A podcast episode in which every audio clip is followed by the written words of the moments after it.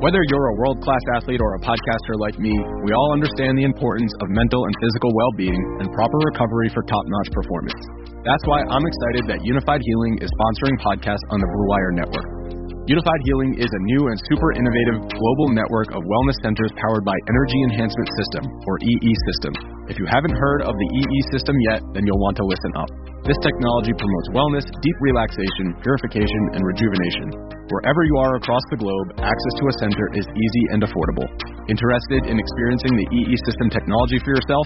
Go to unifydhealing.com slash bluewire to learn more and find a center near you. That's unified, U-N-I-F-Y-D, healing.com slash bluewire. No material or testimonials on the Unifyd Healing website are intended to be viewed as medical advice or a substitute for professional medical advice, diagnosis, or treatment.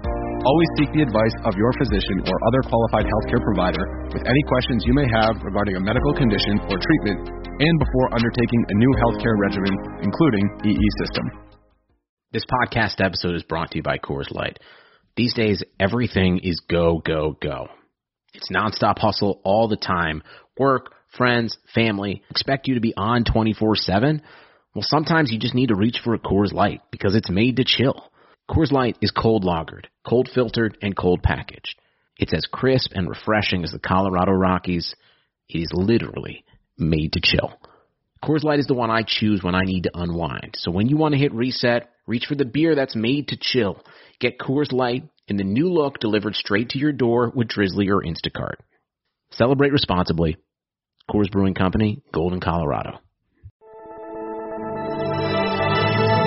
Blue Wire. It's exciting to win money. Touchdown to Allen. History final. Bang! Tie game with five seconds remaining. Is there anything you don't gamble on? Uh, not really.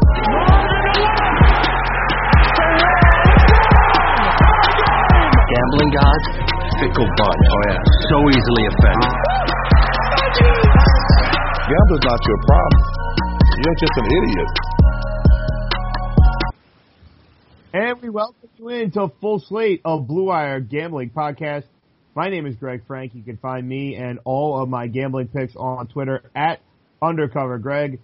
Joined by my, I almost said college basketball partner in crime, but it is baseball opening day, and we're going to keep Bill Christie aboard uh, to talk a little diamond as we uh, hit the diamond for the spring and all summer long. Uh, that will uh, soon take center stage in the sports world. Obviously, still have uh, champions to be crowned uh, in the winter sports in college, and then we'll obviously shift our focus to the NBA and Stanley Cup playoffs. But baseball is with us all the way until the end of October. Now, that is so good to say. Uh, Bill, it's good to have you aboard talking some baseball. Yeah, I think it's gonna be my first time doing baseball here with you. Excited to to break it down a little bit. I was I know you're you know an East Coast guy, and I went out with my uh, my wife the other day. We had a really nice day in the afternoon here, and we ran out to Chicky and Pete's to get some lunch, and we were both saying how like the only thing missing was a a Phillies game on TV. It just had that you know spring feeling, and Yeah. Looking forward to seeing the Phils get out there. As ugly as it might be again this year, but just to have it back is is exciting. And you know, like we said, the springtime coming, being nicer weather outside, catching the game outside. It's it's always good to look forward to. And with the COVID quarantine stuff kind of wrapping up, it's you know some light at the end of the tunnel for us. It seems like.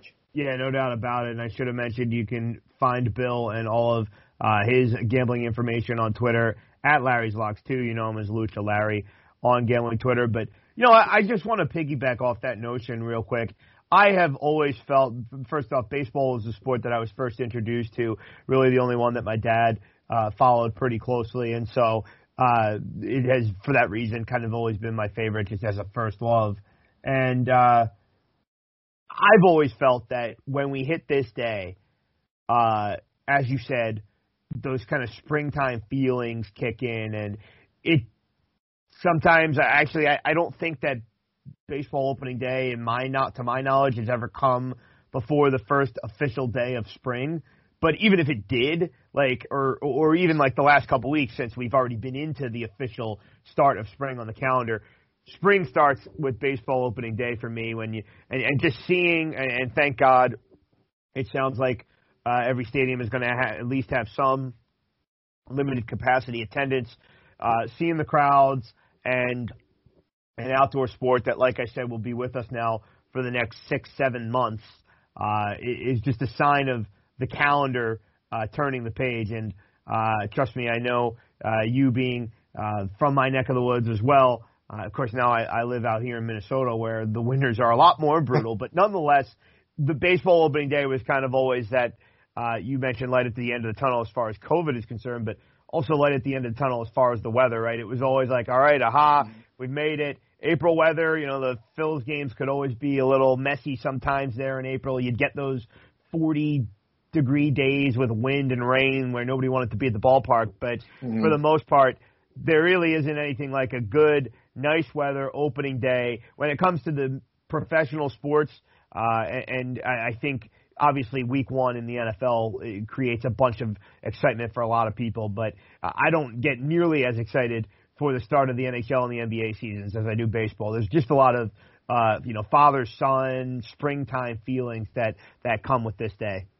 No, I 100% agree with you. It's definitely the uh, the sports world start of spring, without a doubt. And like you said, NFL season. I think at least for me, maybe because I'm just not a huge college football guy, but when college football kicks off, I get that same kind of feel. It's like it's just something different about it. I don't, I don't know what I mean. I can't put my finger on it really, but um, those couple of sports when they kick off, it's just a different aura about them. Like you said, baseball for sure, especially being with the uh, you know being America's pastime. You know, there's something special about it. And, and listen, I I realize that obviously at the youth levels in particular.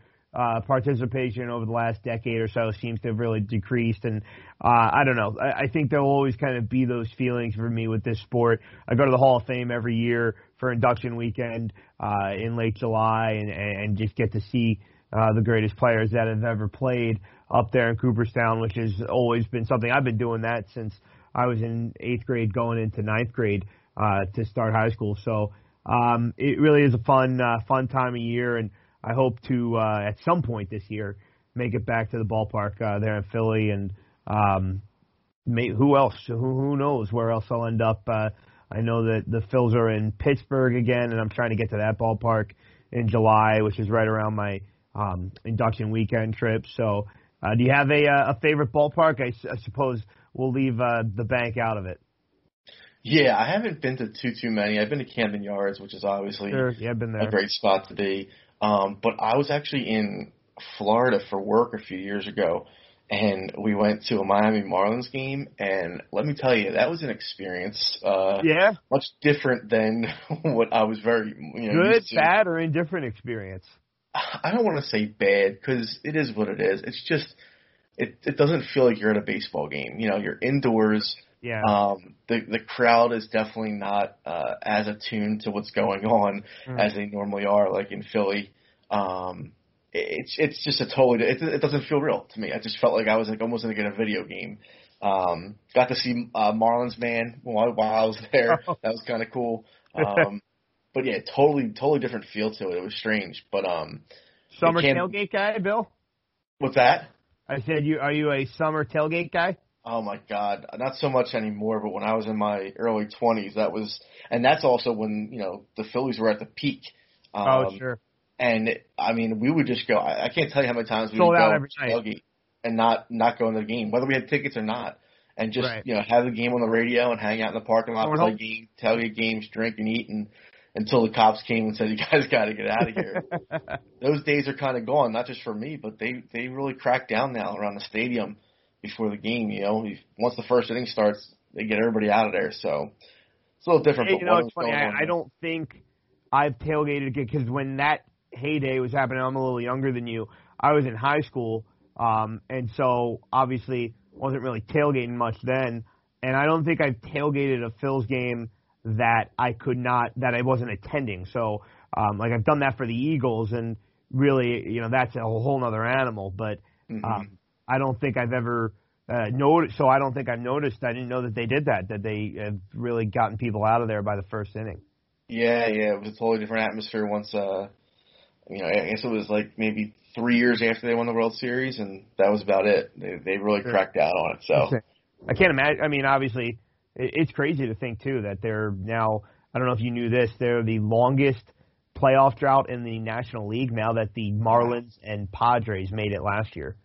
Wow, it's So you know what's so crazy. Sorry, I know I don't want to get off on a tangent here, but what's so crazy to me about that is if you told me what happened in 08 and then what they were able to do as far as assemble a pitching staff, you would think that they're like, wow, these guys really have a handle on it.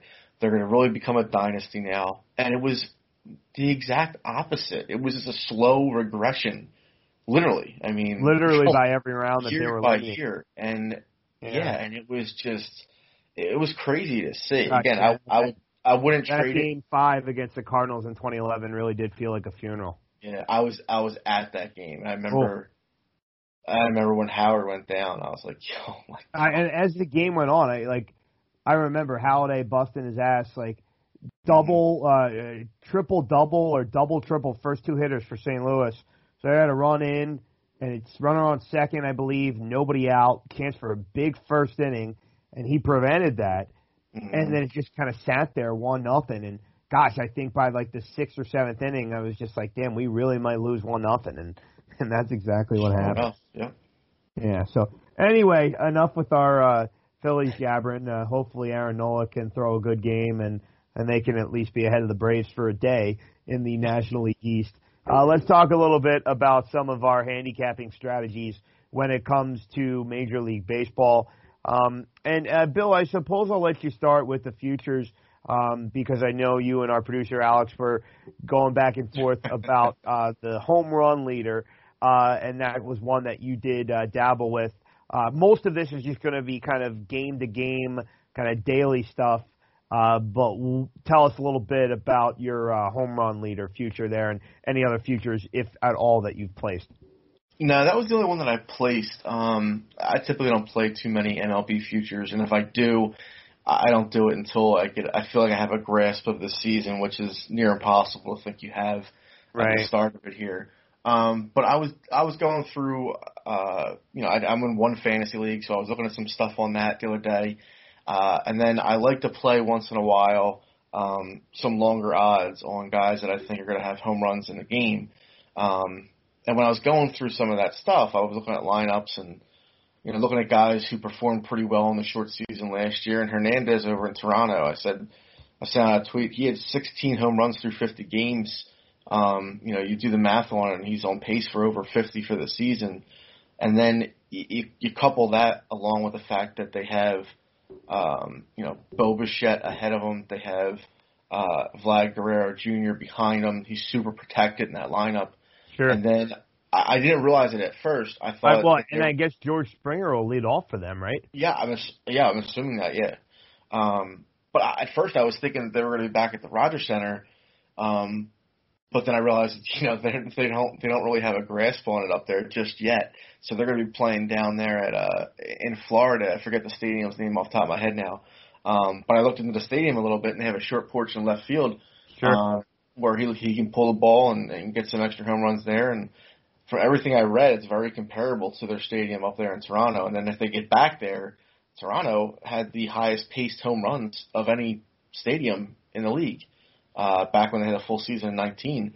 And it wasn't really that close when you looked at the numbers. It was like almost a whole uh, a full point above the second place team or second place uh, stadium. So you know, I factor all that stuff together, and when you look at his odds, can get him at 65 to one. I mean, you can sprinkle a sprinkle on it, you know, and, and have some entertainment, you know, watching him hit a couple home runs here and there throughout the months, and you know, who knows? Come the end of the year, at, look, at the end of the day, like like this is just for fun. I'm not gonna tell my guys to go out there and hammer this. Absolutely. Um, because uh, you don't know what's going to happen. God forbid the guy gets injured, you're done, right? Like it's as simple as that. So he could have the most phenomenal Oh, right, productive first three months, go down to injury, and you know that bet's dead. So just a small sprinkle on. That's the only future I'm playing, and uh we'll see. Hey, the only other time I played some kind of like weird odds like this before, um, and I was super lucky for it to hit. I took Kareem Hunt to be the rushing leader his rookie year okay.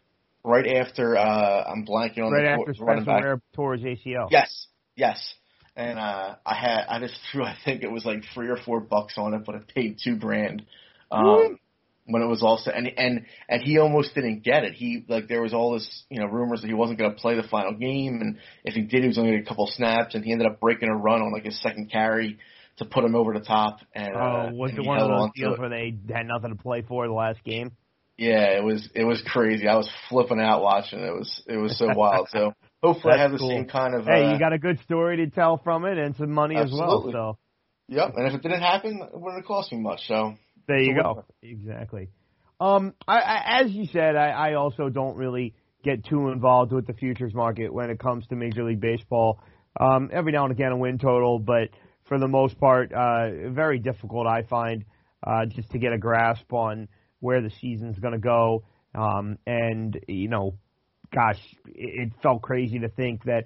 I mean, if you if you count last year, that was the first Los Angeles Dodgers World Series title in over 30 years, and you know, I, I mean, I, I can never remember them in my lifetime really being bad. I mean, you know, and so just I think that's just kind of the point here is like, you know, a team like that having not even the Yankees, Bill. I mean, you know, we Yeah. were alive for 2009 when they beat our Phillies, but other than that, like, you know, before that, eh, you know, there are there are children that have never seen the Yankees win the World Series and teenagers that were barely alive when they Right. won in 2009. So uh, I think that kind of speaks to the the uncertainty that can come uh, with 162 games, and um, oftentimes you would think that that would be enough for the the cream of the crop to rise to the top, but at the same time, you know, the, I don't feel like there's a lot of uh, value to be had in, in these prices when when you look at that. And so, yeah, I really don't uh, do a whole lot with the World Series, um, and uh, really just intrigued to see some of these races play out when it comes to divisions. I mean, obviously the NL East looks to be really loaded, and the West with the Dodgers and Padres is going to be fun to watch all year. I, I just think from a gambling perspective, it's a little hard to get involved when uh, you normally see some big moves made, right? I mentioned that NL West. They get Blake Snell and Yu Darvish out there with the Padres, and uh, Francisco Lindor comes to the Mets, and, and and how much of an impact that has on these teams because normally, you know, the, yeah, you, you have a Dodgers or a Yankees where they're bringing everybody back, and and, and you kind of know that they're going to be up front. But then when you look at the World Series prices and the teams at the top of the division, there is normally a big addition or two. Nolan Arenado going to the St. Louis Cardinals, where it's like, okay, well, that could be a big impact. That could be maybe not as big of an impact as I thought, but gauging how that is priced in the marketplace uh, can sometimes be challenging. Yeah, yeah. I don't. I just don't ever really see much value in the MLB futures, and like I said, it's it's so much better to wait wait it out like almost a month just to see if you have a better feel of it. Because And like you you said, I just said think those with the- additions, you don't know how they're going to gel. You don't know how these lineups are going to really work Right. out. And, There's just and so with some of the individual awards, if you want to sprinkle, like Yelich was a big price preseason the year he won the MVP. By Mhm. all means, you know, have a little fun. Put a dollar here, a couple bucks there. Um, and if you you know you know if you're if you're live there into August and September, more power to you.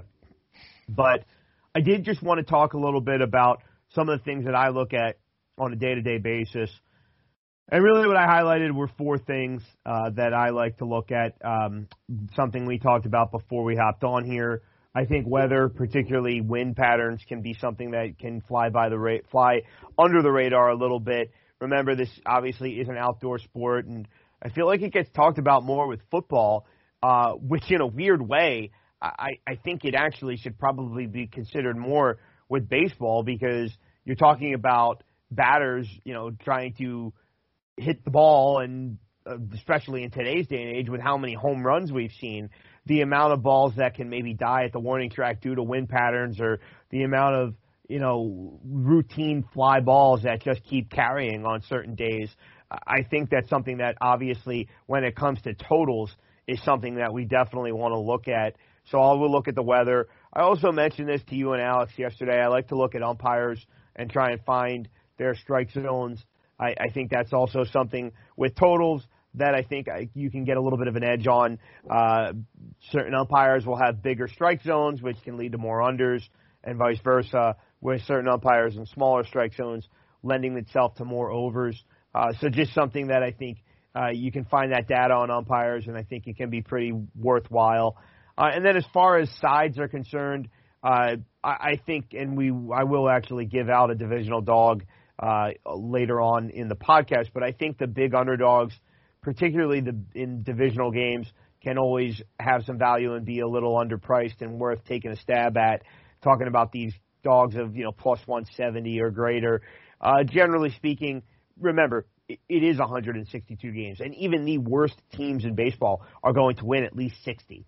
And so when you think of it that way, uh, and when you think about the fact that these teams that have the lowest win totals in the season, uh, more often than not, are still going to be that plus money dog on the money line most games. You think about the return you can get when you do hit them. Obviously, I believe it was 2019. We had that big four to one or Tigers underdog cash against the Astros, which was made some gambling headlines uh, with Verlander pitching there for Houston and and the Tigers winning. I believe they were like plus 435 on the money line. So that's a, an extreme example, but I do sometimes uh, find myself gravitating towards those like dogs at plus 170 or greater.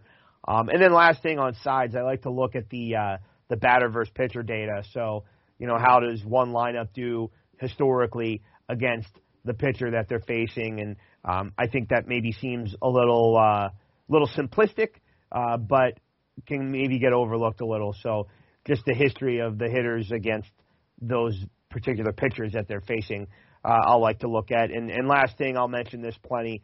Uh, you got to look at the bullpens. Uh, it's just uh, the variance there can just get ridiculous with a crooked number that just screws a side or a total for that matter if you're on at full game. So uh, just some things that I like to look at there. And now I'll let you uh, share some of your thoughts. Yeah, I'll piggyback on a few of them. Uh, weather, wind patterns, 100% a big part of it, both totals and for me, um, you know, obviously it can affect the way that, you know, if you're playing a team who you're backing them because you expect them to put up a lot of runs, and if you have the wind blowing in uh, pretty steadily, and you know they're not able to get those deep balls like they're normally hitting, um, that can affect it as well. So that's definitely a part of it. Uh, I haven't really looked too much into the umpire piece of it, but I am curious about it. I'll probably dabble on it a little bit this year. Um, some of the stuff that you had mentioned with regards to um, underdogs, right? Like if you look at it, and I, I'll get into this a little more as we go, and throughout the year, um, I really am going to try and dive more into this uh, sports data query language stuff. It's it's fascinating to me where you can run these reports and, and pull up all this information over historical data. But um, yeah, when you're mentioning the fact that you know the worst team's going to win 60 games, and of those 60 games, how many their dogs? You know, if you're betting normal games, you know, you're betting baseball or sorry, basketball or football or something like that, where there's not the money line spreads. You you're trying to get between 52 and 55 percent to stay profitable.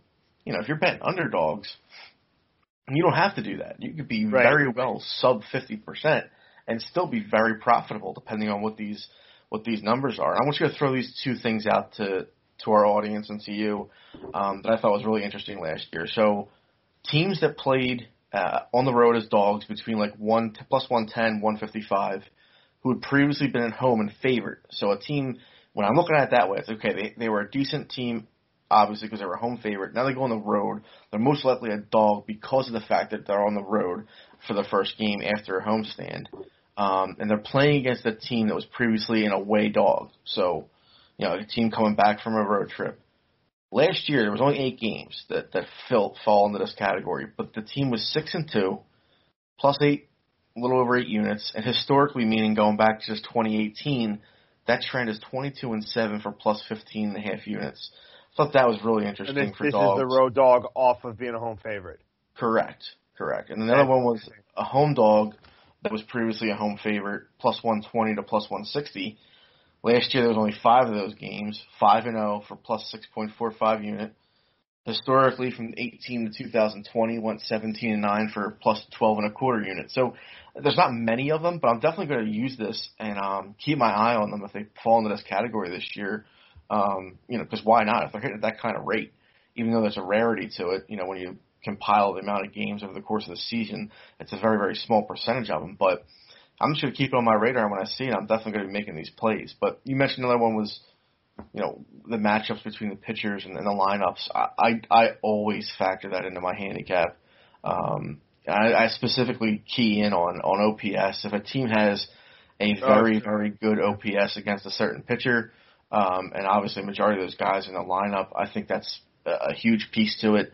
Um, there's some sites out there where you can really filter the data down. I like to try and keep it within the last three years, um, and I like to try and up the uh, plate appearances between like around 10 if I can um, to still get some good data because, like just for instance, you could get somebody like a Pujols, right? Like Pujols probably has great numbers against some of these pitchers, but you know that was five to 10 years ago where Right, he had those right. great numbers. Now he's not that same hitter, so you kind of want to be careful with them because it can be a little misleading. But I think that's a a really good thing to take a look at because even some of the best pitchers, you know, in the game have certain players and, and lineups for that matter that they just struggle against.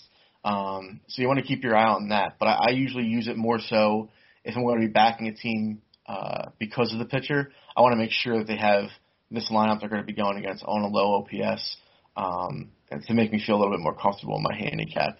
Uh, only other thing I think that I really take into consideration uh, when I'm looking into baseball, and obviously besides the weather and the, and the matchups there, is something I look at with pretty much every sport, and that's just the way the line's moving. Uh, I'm always looking at the amount of public money that's coming in, how it's affecting the line.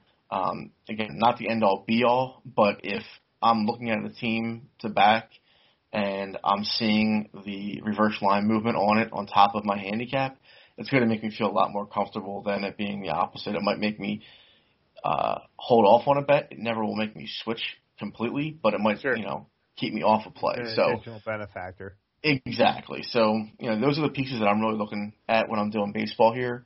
Um, you know, I thought it was interesting that you had a couple of the same points that I'm looking at when I'm doing the handicap, and you know, hopefully our listeners can take some of that information and use it to their advantage too. Because, like we say, like we're always going to put these picks out.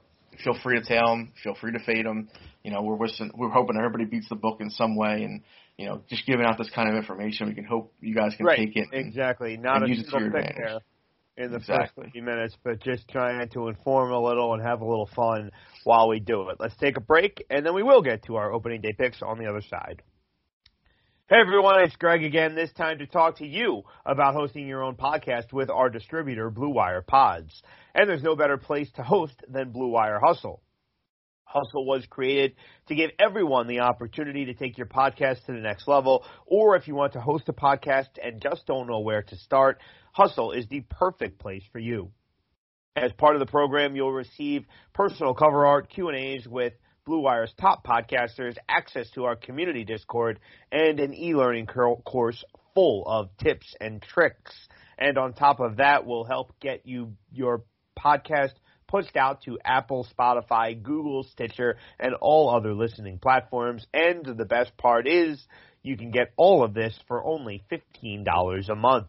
That's the same rate any hosting site would charge you just for the initial setup. So if you're ready to make if you're ready to do more than just listen to us talk about your favorite teams, then make your voice heard in Hustle. Acceptance in the program is limited, so get your application in today. To apply, go to bwhustle.com slash join. Check out the description box in this episode to find out more, but that's bwhustle.com slash join. And we're back here on Full Slate, a Blue Wire Gambling Podcast. Major League Baseball opening day, the topic of discussion today. Uh, my name is Greg Frank. You can find me and all of my gambling picks on Twitter at Undercover Greg, joined by Bill Christie. Find him and his gambling information at Larry's Locks 2. Lucha Larry is how you find him on the Twitter. And let's go ahead and roll right into it with uh, first pick for me. Uh, as uh, we're going to do this chronologically, we hope that you're able to listen on a Thursday morning and get all the picks. Uh, but if you happen to be tuning in around your lunch hour and these games have already started, well, uh, you can fast forward closer to the end of the pod. Uh, maybe if you're looking to get some action down later in the day. But I want to actually start with a divisional home dog Uh, the Detroit Tigers are going to be a play for me against the Cleveland Indians. I grabbed plus 168 for the Tigers as Matthew Boyd toes the rubber for Detroit uh, against the Cleveland ace Shane Bieber. Uh, and this is a little bit of a both a play on Boyd and against Cleveland. Uh, I'm kind of expecting that Boyd will bounce back. Uh, his 2020 was pretty rough, but opponent batting average and whip numbers were much better in 2018 and 19 than they were last year. Short season, didn't have a very good year. He had previously been in 18 and 19 a guy that was dangled at the trade deadlines by Detroit, um, and obviously had a pretty high price tag attached with him. And then last year never really uh, got it all going. So I'm hoping that he'll bounce back as part of my pick here, and that he'll be able to have, throw a good game on opening day 2021. But my big thing here is should the Cleveland Indians ever be close to a two dollar favorite? And I have a real hard time getting there with them. I know Shane Bieber is excellent, a guy who uh, continues and probably will again find himself atop the AL Cy Young Award discussion. Uh, but you look at what has happened with this Indians roster the last couple years. Just so many key players, you know, whether it's lineup guys in Carlos Santana, Francisco Lindor, or Michael Brantley over the last couple seasons. Brad Hand in the bullpen no longer there. He's with Alex's Nats. Uh, Carlos Carrasco, Trevor Bauer, Mike Clevinger all have departed the rotation. I just think more often than not, I know Bieber's pitching this game, but more often than not, I'm going to be fading this Cleveland team more than I am buying them, uh, and I will be competitive. I will be content to lose on them early if they continue to prove that they can retool and compete on the fly. That's what they've been doing recently. Took a step back last year. I think they're around a 500 team don't think 500 teams should be minus 185 or whatever Cleveland is. So I am going to take the price with the home dog. Yeah, I don't have anything. I'm not going to be going against you on anything. I'm not going to be riding anything with you. I don't think so. I'm just going to be sure. wishing you the best of luck all the way through on these picks, and um, I guess I'll get to my first one. Really yeah, let's go ahead and go with you uh, taking us to the stadium there in the Bronx, where uh, we have an AL East battle. Hyun-Jin Ryu uh, for Toronto opposing Gerrit Cole for the Yankees. Uh, you're going to be on the Bombers here on the run line. Uh, yeah, I'm going to be on the run line, and uh, I'll probably take the money line as well, uh, a little bit smaller. Uh, I've found some interesting data. I know me and you had talked about it previously about opening day and home favorites, uh, specifically the AL, is just absolutely insane. The numbers when you look at it over the past, uh, you know, ten years or so. But look, the best team in baseball in this in this Yankees team with arguably the best pitcher in baseball, Gerrit Cole, on opening day. Uh, I mentioned it before when I'm looking at back in a team, I want to see what the OPS is of the team against the opposing pitcher. Yanks OPS .88 uh, pretty good. When you're looking at the other side of it, Toronto career against Gerrit Cole is uh, sub point six, so actually sub point five five. Uh, so I think that lines up well for me. And then again, like I said, looking at line movement, obviously the public's going to be on the Yankees. They were definitely going to be on them. They're the heavy favorite.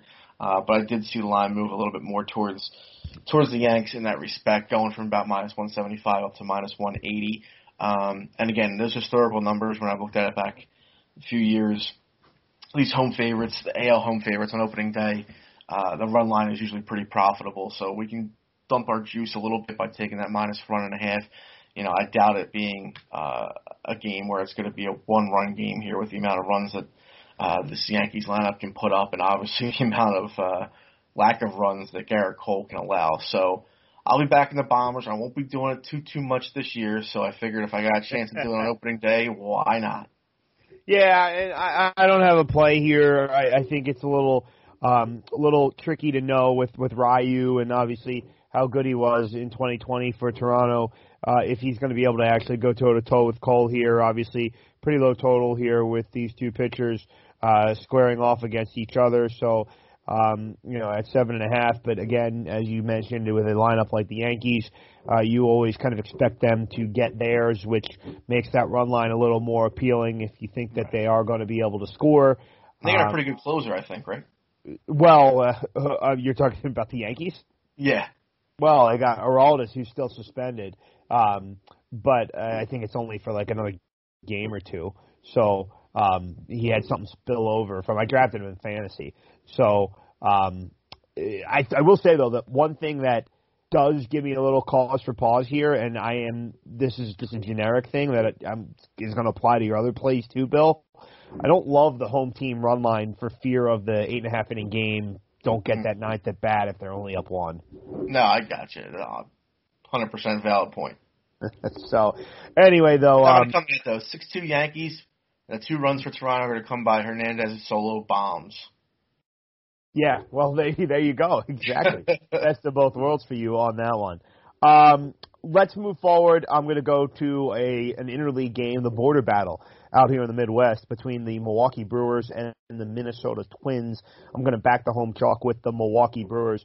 First off, I think that what you said, Bill, is well taken about the home favorites. Uh, ace pitcher, healthy lineup. Um, normally, if there's ever a time to just back the better team, it would be there. So I wanted to also add that to your Yankees handicap. Um, I, I like this Brewers team. I, I think that uh, they're the favorite in the NL Central for a reason. Uh, Brandon Woodruff toes the rubber for them, and he's kind of used to this role. I know that uh, Milwaukee has been one of those new new school opener bullpen game type teams, and and obviously in 2018 it got them all the way to the National League champion, or yeah, NLCS, and they lost to the Dodgers. Um, and then in 2019, uh, obviously they lost that wild card game against the Nationals in a game that they they really should have had. So uh, they've had some success doing that, and then you get a Woodruff who obviously I think allows them to follow the traditional format a little more. Um, I think really that's my edge here, though. Is I think I'm getting the better pitcher at basically standard juice here, minus 112 against Kenta Maeda, who was a middle of the road guy before last year when he his name popped up in the AL Cy Young Award race. So I'm expecting a little bit of regression on his part. That starts against a good team here in Milwaukee. Bullpens are pretty similar. The team on base percentages in 2020 were only two points apart 315 for Minnesota, 313 for Milwaukee. So you're going to give me, I think, pretty even bullpens, pretty even lineups. I'm going to take my chances with the starter whose body of work over the last few years I like a little bit more, other than Maeda, who, again, prior to last year was just kind of a, a nice little middle rotation arm, not somebody I'd love as my opening day starter. So I'll go with the Milwaukee Brewers for our next pick. Let's keep things moving. And, uh, Bill, you're going to go back to the American League East, where uh, you like another home run line uh, up at Fenway the Red Sox, uh, minus the run and the hook. Nathan Eovaldi toeing the rubber for the Bo Sox. Yeah, pretty much the same handicap going forward with these picks here. Uh, again, AL home favorite opening day. You got the uh, Baltimore Orioles who have a not a I to say terrible OPS, but not a very strong one. Um, going in this one, .667 in this one. And you look at the Red Sox, you know, they got .874, very, very strong OPS. Um, as, as we were talking about this before the pod, how this is like the first time you don't really hear the Red Sox being in the same conversation as as a potential divisional winner. And you look at the lineup, and it's not that terrible of a lineup at all. Um, they can definitely score some runs, and, and that's going to be what's going to carry them at all through this season. Um, and that's why I like backing them in this spot. You know, like we said, opening day, they're going to be fired up. They have, I guess, he's their ace. I mean, it's kind of hard to say Eovaldi's an ace. Um, but this Baltimore team really doesn't scare me in, in any way, shape, or form. There's nobody in their lineup that's intimidating. Uh, we, as a Phillies fan, right? They got the former Philly and Freddie Galvis, who looked pretty good last season, but at the end of the day, uh, he's not very intimidating out there. Gosh, he's with. I'll be honest, I did not know he was with Baltimore. there you go. So he's that much of a uh, unknown factor. So yeah, again, I'm just kind of riding these trends here on opening day. I think it's going to pay off for us. Um, and the fact that I'm playing the run line and getting some plus juice on it, you know, even if I'm able to go two and one, uh, I'll be in pretty good shape. So. Yeah, and and, and the one thing I will say here is, like you said, the narrative on Boston seems to be, eh, you know, uh, we don't really think they're all that good this year.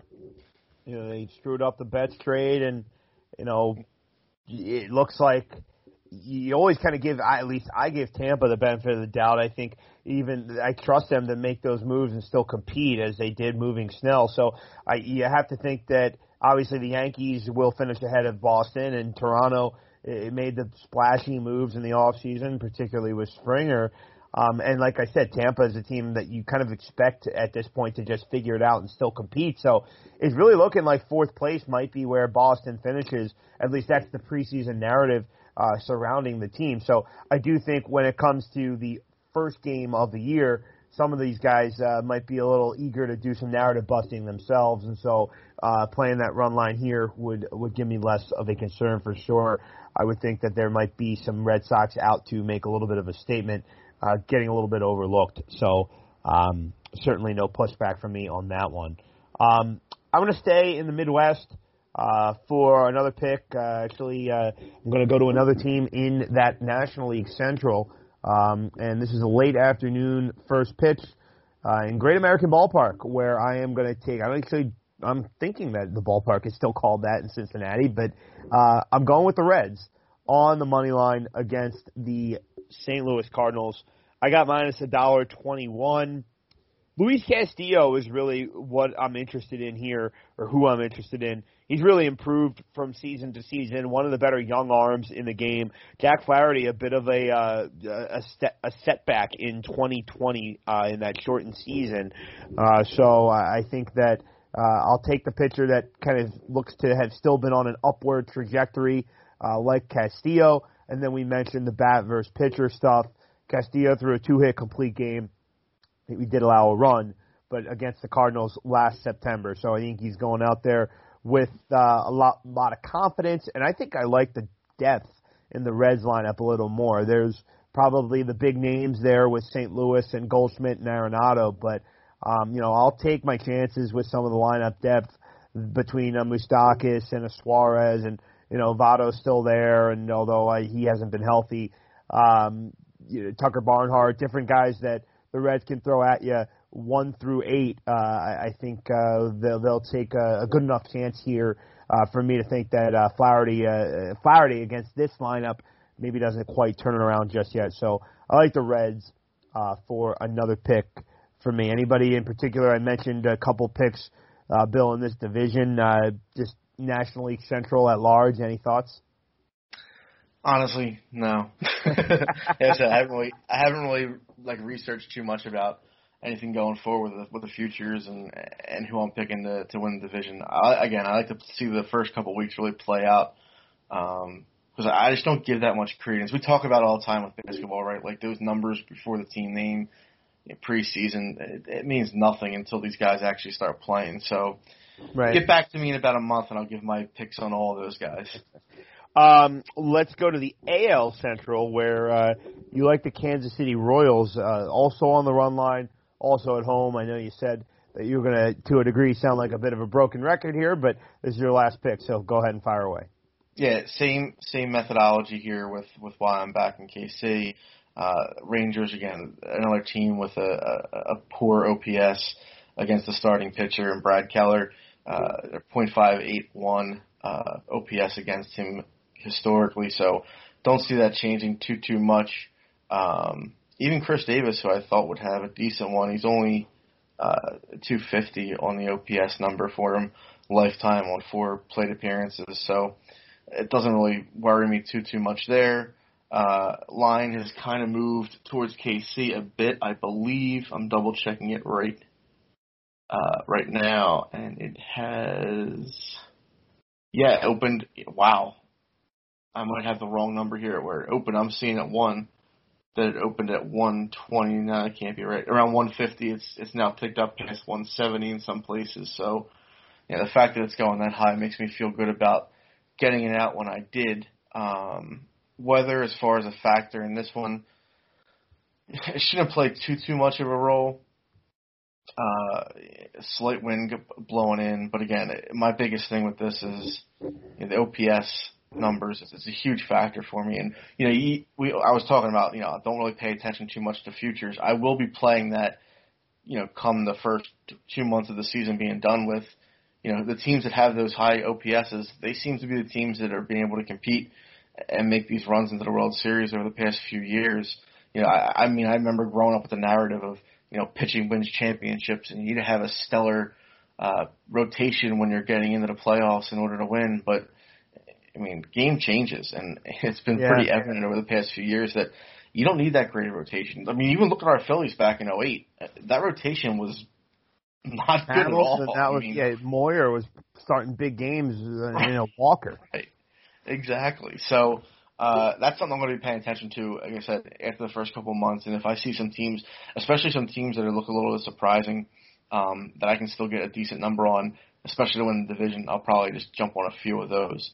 Um, but that's all I got for that. KC minus the run and a half. I'll probably be taking the money line a bit as well. A couple more picks for me before we get out of Dodge here.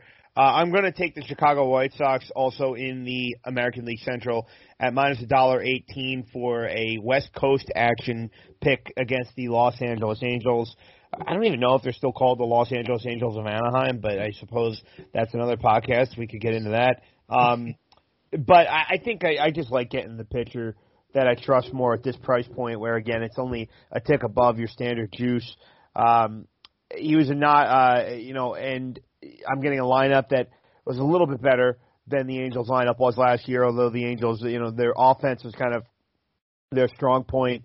Uh, but Lucas Giolito has been uh, that pitcher that I trust at at this uh, basically standard juice price point.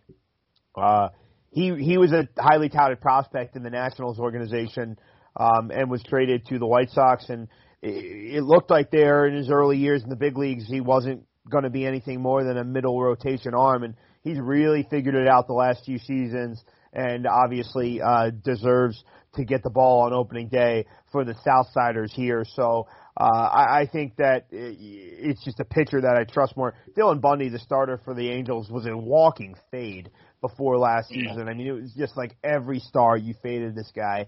Um, and he had a nice year last year, but just for context, his career ERA is still a full run higher than what his single season ERA was in 2020. So take it with a grain of salt.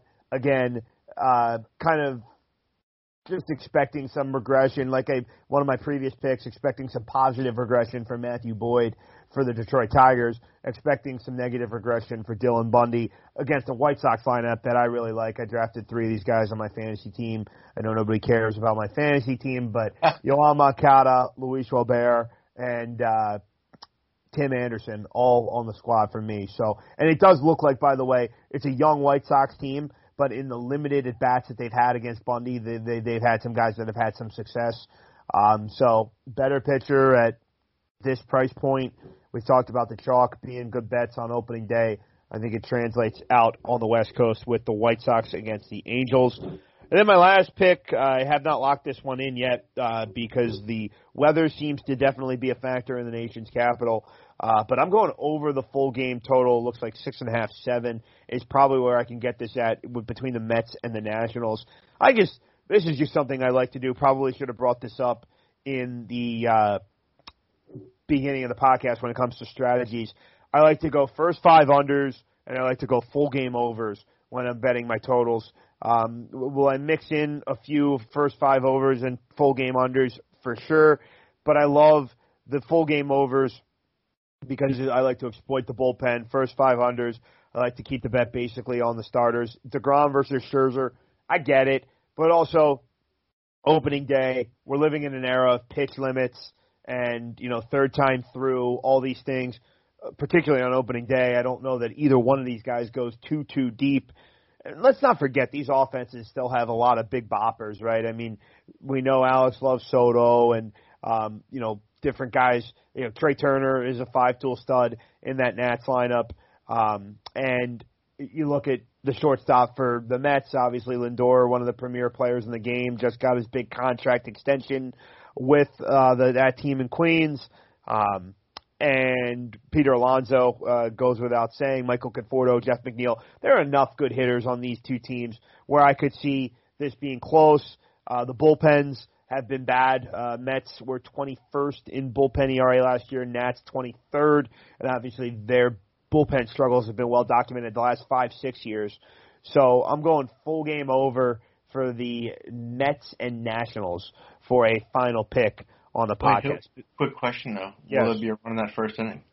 Well, you know that I wanted to get to that. Uh, we discussed the the fading run first inning. I'm thinking about my book hasn't put the prop up yet, but Bill, one thing I am thinking about tomorrow is just just for a little fun, put betting yes in every every game. I, I'm thinking about it. I, and if I had a guess, I would guess that you're going to end up being profitable in that. Yeah. endeavor. You know, it's that because you know, and I think that one makes sense too. Like it is. Everybody always says if it's a good pitcher, you want to get to him early, come out aggressive, don't let him get in a groove. And, Yep. and generally speaking, that has been true. The first inning is where we see the most runs scored. And obviously, if it's a bad pitcher, well, then he's facing the top of the order the first time. You know, uh, you get that leadoff guy on, and uh, it, again, all we're asking for is to get you just get him to third with less than two outs.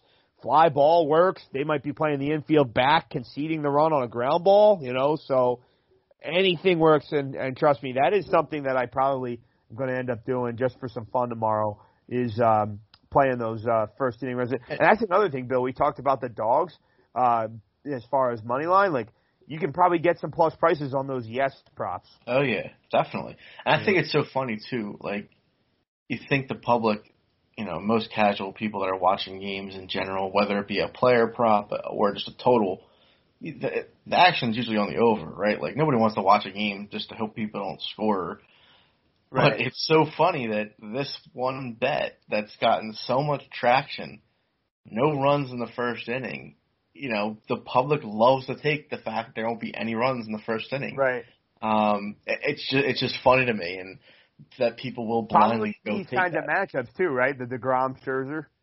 Yeah, and the thing is, like, yeah, it's a low over under, right? Like I said, I think I saw it one shot, it was six and a half. You could still have a run the first inning. The game could end one nothing. Right. under. Yeah, that's. So- Yeah, No doubt about it. So there he is, Bill Christie at Larry's Locks 2 on Gambling Twitter. You know him as Lucha Larry. I'm Greg Frank. Find me and all my picks at Undercover Greg. Uh, Bill, good to have you aboard talking some baseball. Looking forward to keeping this rolling, and obviously uh, we'll talk Final Four later in the week. Absolutely, sounds good. There he is. Again, he's Bill Christie. I'm Greg Frank. Follow the podcast as well at full underscore slate underscore pod. Everyone enjoy opening day. Here we are. We have made it talking about normalcy. Fans in ballparks for 162. Let's play ball. This has been Full Slate, a Blue Wire gambling podcast. Again, for Bill Christie, I'm Greg Frank. Thank you all for listening. And of course, please play responsibly. Nobody builds 5G like Verizon builds 5G because we're the engineers who built the most reliable network in America. And the more you do with 5G, the more building it right matters. The more your network matters. The more Verizon engineers going the extra mile matters. It's us pushing us. It's Verizon versus Verizon. 5G built right from America's most reliable network. Most reliable based on rankings from RootMetrics second half 2020 U.S. report of three mobile networks. Results may vary. Award is not an endorsement.